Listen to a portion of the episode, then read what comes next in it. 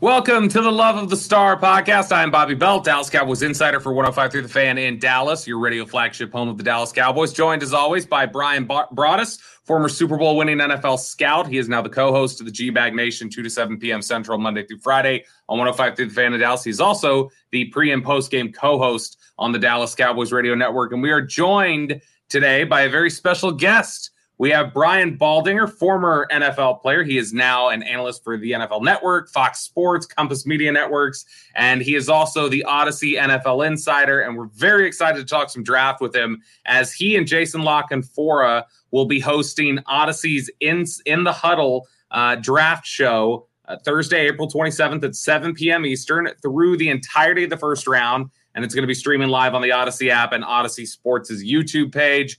Brian, thank you so much for joining us today. How are you? I'm good, Bobby. Good to be with you, Brian. I mean, you know, it's just draft season. So, um, you know, you can't watch enough tape. You can't spend enough hours. You can't, you know, you just don't have enough time, period. Because somebody else is throwing a name at you or go watch this tape. You know, you know how it is, Brian. Like it never really ends.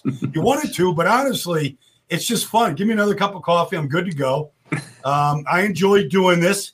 So, um, you know, the, the good thing about all of this that we're doing right here, Bobby, is honestly, there's not enough outlets for all the work you put into it. You know, you just feel like, okay, you want to talk about this player?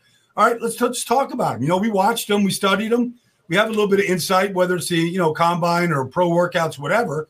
We just need outlets for some of this information that we have. So this is good. You know, Brian, I was going to ask you about that because, you know, you talk about the outlets and – do you ever go on a show and they ask you a question about a player and they start running together in your mind? Yeah. The, you know, like they ask you, like, you know, you were a, a long time NFL offensive lineman and you're probably thinking of like, okay, I've seen this guy, this guy, that guy.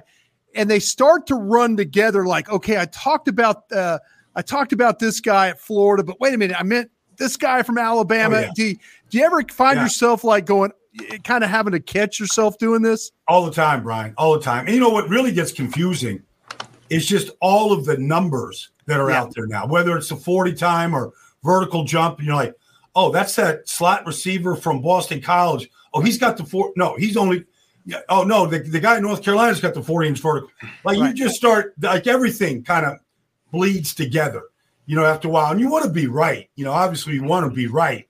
But there is like I will, I, Brian, this is not new to you, but I remember Ron Wolf one time. Oh yeah, uh, I was talking to him when he was up in Green Bay, and he was with Parcells, and they were just cutting it up. And I was talking, and I just asked Ron, like, how many players did you study this year for the draft?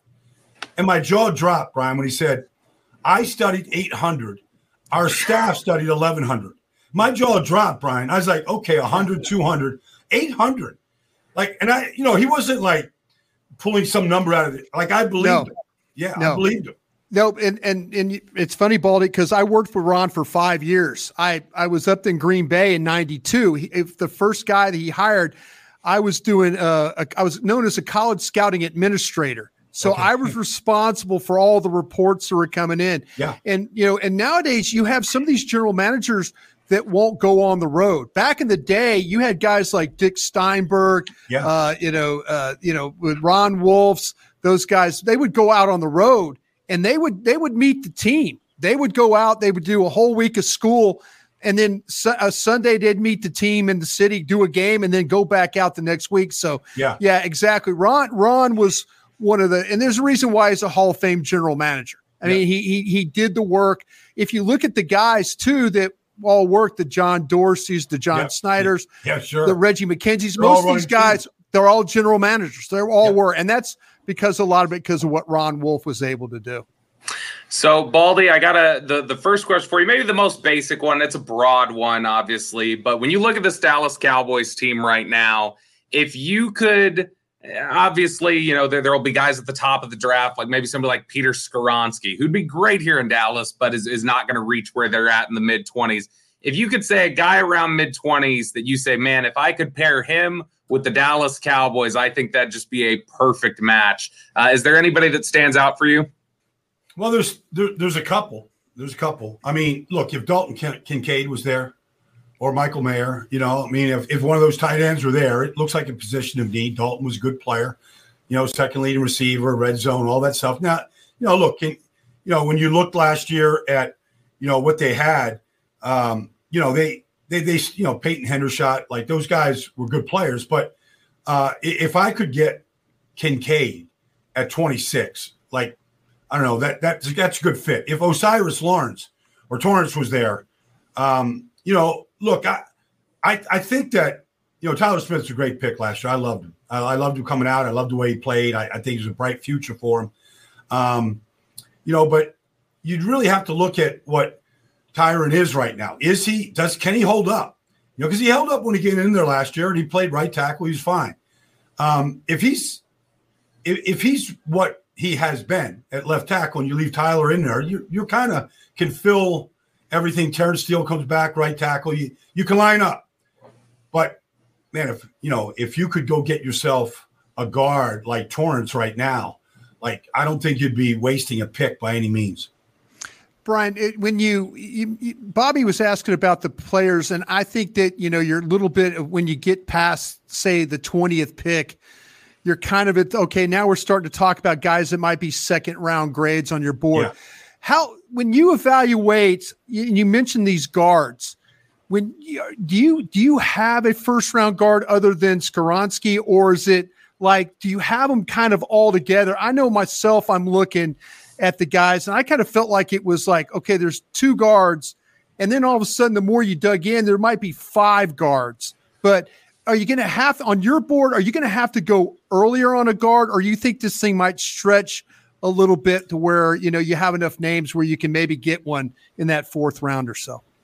I keep thinking Skoronski's a guard, Brian. I just I do, do too. Like yeah, I, I you know, and look, look, we've seen Brandon Scherff, Zach Martin, you know, and you know Quenton Nelson. We've seen these guys go high, and they've been worth it. You know, and they were tackles in college like Skoronski, but you know they were they're all pro and Pro Bowl guards, all of them. You know, and they're at the top of the food chain at, at that position, and Jacksonville probably isn't Jacksonville last year without Scherff coming on board. Right. He, he was just that valuable. And I think Skoronski could be that type of player. But to your point, like Avila and Torrence, I mean, I could put a group of them together. And, you know, you might, you, I don't know if Darnell Wright is, I mean, I believe he's a right tackle. I love him. I wouldn't move him inside. I like his length and the way he moves. But if you wanted to put him at guard, um, you could probably do that. Uh, but I think right now, you, to your point, like if O'Cyrus Torrence gets taken at number 34, it's not going to surprise me. Sure. Could he could he go in the first round? Sure. Could he go at 26 to Dallas? Yeah. And Dallas is, you know, to, to the experts out there, overdrafted positions before, um, but it worked out for him. And so that's that's really what it comes down to is your belief in a player, and you want that player, right? Yeah, I, I you know what I to me, and I, I like what you're talking about. I think Wright can play guard, and that's just I'm just thinking about how tough he is, the size, the the the movement. I mean, you're he right. Mauls, I'm, Brian. He just I'm glad, he doesn't block people. He mauls people. Oh like, no, that's the thing. Yeah, that's it. I mean, there's there are some of these guards that are all 330 in that range, but but really really good athletes. And so I'm thinking with Wright, I could kind of feel that way uh, uh, about him. So I, I wanted to ask you though uh, about this with the with the Cowboys per se, and if they go ahead and address the guard spot and add, can you? You know, they're, they're they switched out the offensive line coach. You know, I mean, Joe Philbin now out, you know, Mike Solari in you know they've got some young guys is is that a little bit of a risk or you think this is going to be a smooth transition if they get the if they get the guard and then with what they've got with the young the young linemen that they have uh, on this uh, current offensive line. It's funny, Brian. I I was in Dallas when Mike Solari first came yeah. on board. I mean, his first job was a backup, you know, uh, offensive line coach in Dallas. That's when I first met him and played for him. Machine Gun Mike. Um, he has never changed his style. Um, he's been a very, very productive successful offensive line coach.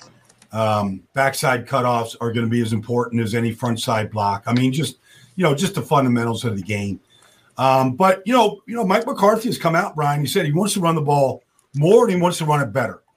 and I don't blame him. Like I, I, you know, that's that's a good foundation to come in and say this is what we want to be.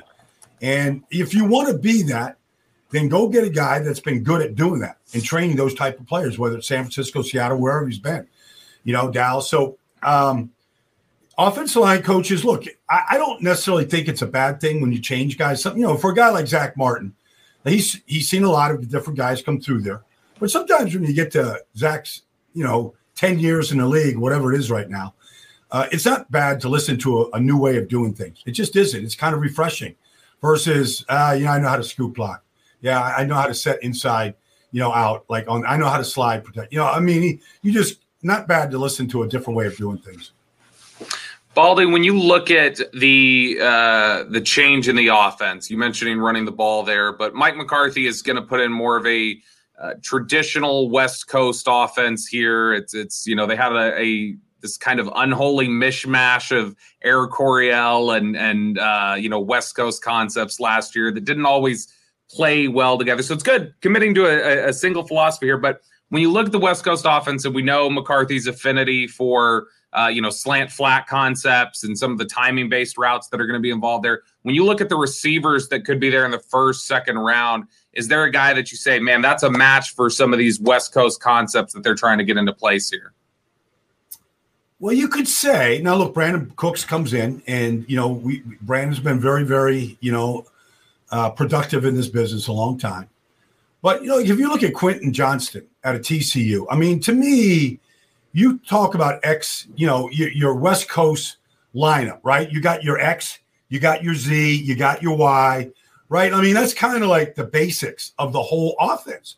And who's your X right now? Is it Brandin Cooks? Because you know, CeeDee is he's your Z, he's your move guy, but you can move him around.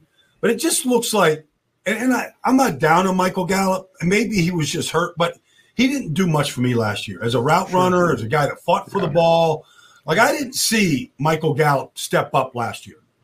Now, you know, maybe the second year after the ACL, you know, maybe he comes back and he's a different player. But I watch Quentin Johnston and I go, how many true X receivers are in this draft? I see a lot of Zay Flowers and Josh Downs. I see a lot of those players, Jordan Addison, that can be in the slot. That that can do what CeeDee does. I don't see just a true X. To me, that's what Quentin Johnston is. And I like a guy that can go get it, win jump balls, red zone. So that if you're asking me, that that'd be a guy that would fit this offense. Man, I think you're absolutely right about that, Baldy. The problem, if you, if by the way, in all your studies, if you could figure out the 5'9, 182 wide receiver, just send him to Bobby and I down the road because yeah. that's that's I think that's what this draft is going to be about, especially at wide receiver. You know, we yeah. don't have Chase and Jefferson and no. Lamb and those kinds of guys. You know, and, and again, I'm I'm coming from the Ron Wolf uh, way of scouting. If well, you were there. Thought, I mean, Brian, honestly, you were there with Sterling Sharpe. There was oh yeah, no, Sterling better. Sharpe was. You know, you could like my man could catch BBs in the dark. Sterling I Sharpe. I mean, I used to wear those neoprene gloves, those scuba yeah. scuba gloves, and and Favre would throw it and it would go boom, thump, thump, thump. I, that's all I ever heard hanging around Sterling. You also Sharpe. could put him at strong side linebacker and he'd blow up. Yeah, that season. that man was mean. He was yeah. a mean, a mean man. Yeah. But but the thing about it is though, I mean, I I'm I'm really struggling with the the shorter wide receiver, and I'm trying to, and I'm and I'm being a coward. I'm going to be honest with you, Brian. I'm a coward because I'm putting them all kind of in the same same group. Yeah. And if they get picked out of that, I'm like, fine, you know, but I'm one of those guys that's kind of said the old crusty scout guy. And I'm like going, good, keep taking them, keep taking yeah. him, keep. Eventually, my Quentin Johnston's going to get to me. That's got right. a little bit of that length and a little bit Look, of that. I mean, I, I, was watching Josh Downs at North Carolina. I mean, he's a great route. Good player. You know, good. He's player. a really good player. Great vertical and all that. Yeah. He's just he's what you're describing. And I said, you know, to another one of our scouts, NFL Network, and I said, is there a difference between Josh Downs and and you know uh, Jordan Addison right now? I mean, what's the difference? Yeah. Like I, I mean, so you know, and then you get to Jalin Hyatt, and you get to that, you know, just a, a straight kind of a speed burner type guy. Um, I just don't see that X outside of Quentin right now, and I'm not going through the whole list of receivers. But if you're talking at the top of the draft, top you know 40 selections, like I don't see a lot of those guys in the top 40. No, you're absolutely right. Baldy, when uh, last question here for you before we uh, let you go, and we appreciate you jumping on with us. One of the names that is causing a lot of heated debate here in Dallas, somebody that Brian and I have talked about a lot, somebody Brian and I are huge fans of. I think Brian and I both agree. If you're going to just say in a vacuum who is the number one player in this draft, I think Brian and I both have Bijan Robinson from Texas at the very top. I, I think he's absolutely fantastic. There's a little bit of Cowboys fan PTSD after paying Ezekiel Elliott and things not going so great there afterwards. There's a lot of people say you can't draft a running back in the first round anymore. If Bijan Robinson somehow slid down to Dallas's range, which I think is unlikely, but not the most impossible thing you've ever heard. If Bijan slid down to 25 and he's there, are you running that card to the front, or, or do you think, man, that's that's just not the value anymore as running backs in the first round? Well, they don't have a healthy running back right now. So let's just yeah. start there. I mean, I mean, I don't know where Tony's at in his, you know, rehabilitation, but they don't have the healthy running back on the team. So they want to run the ball and with who? So I would say, honestly, if Bijan slipped past, I don't know, Seattle at 20.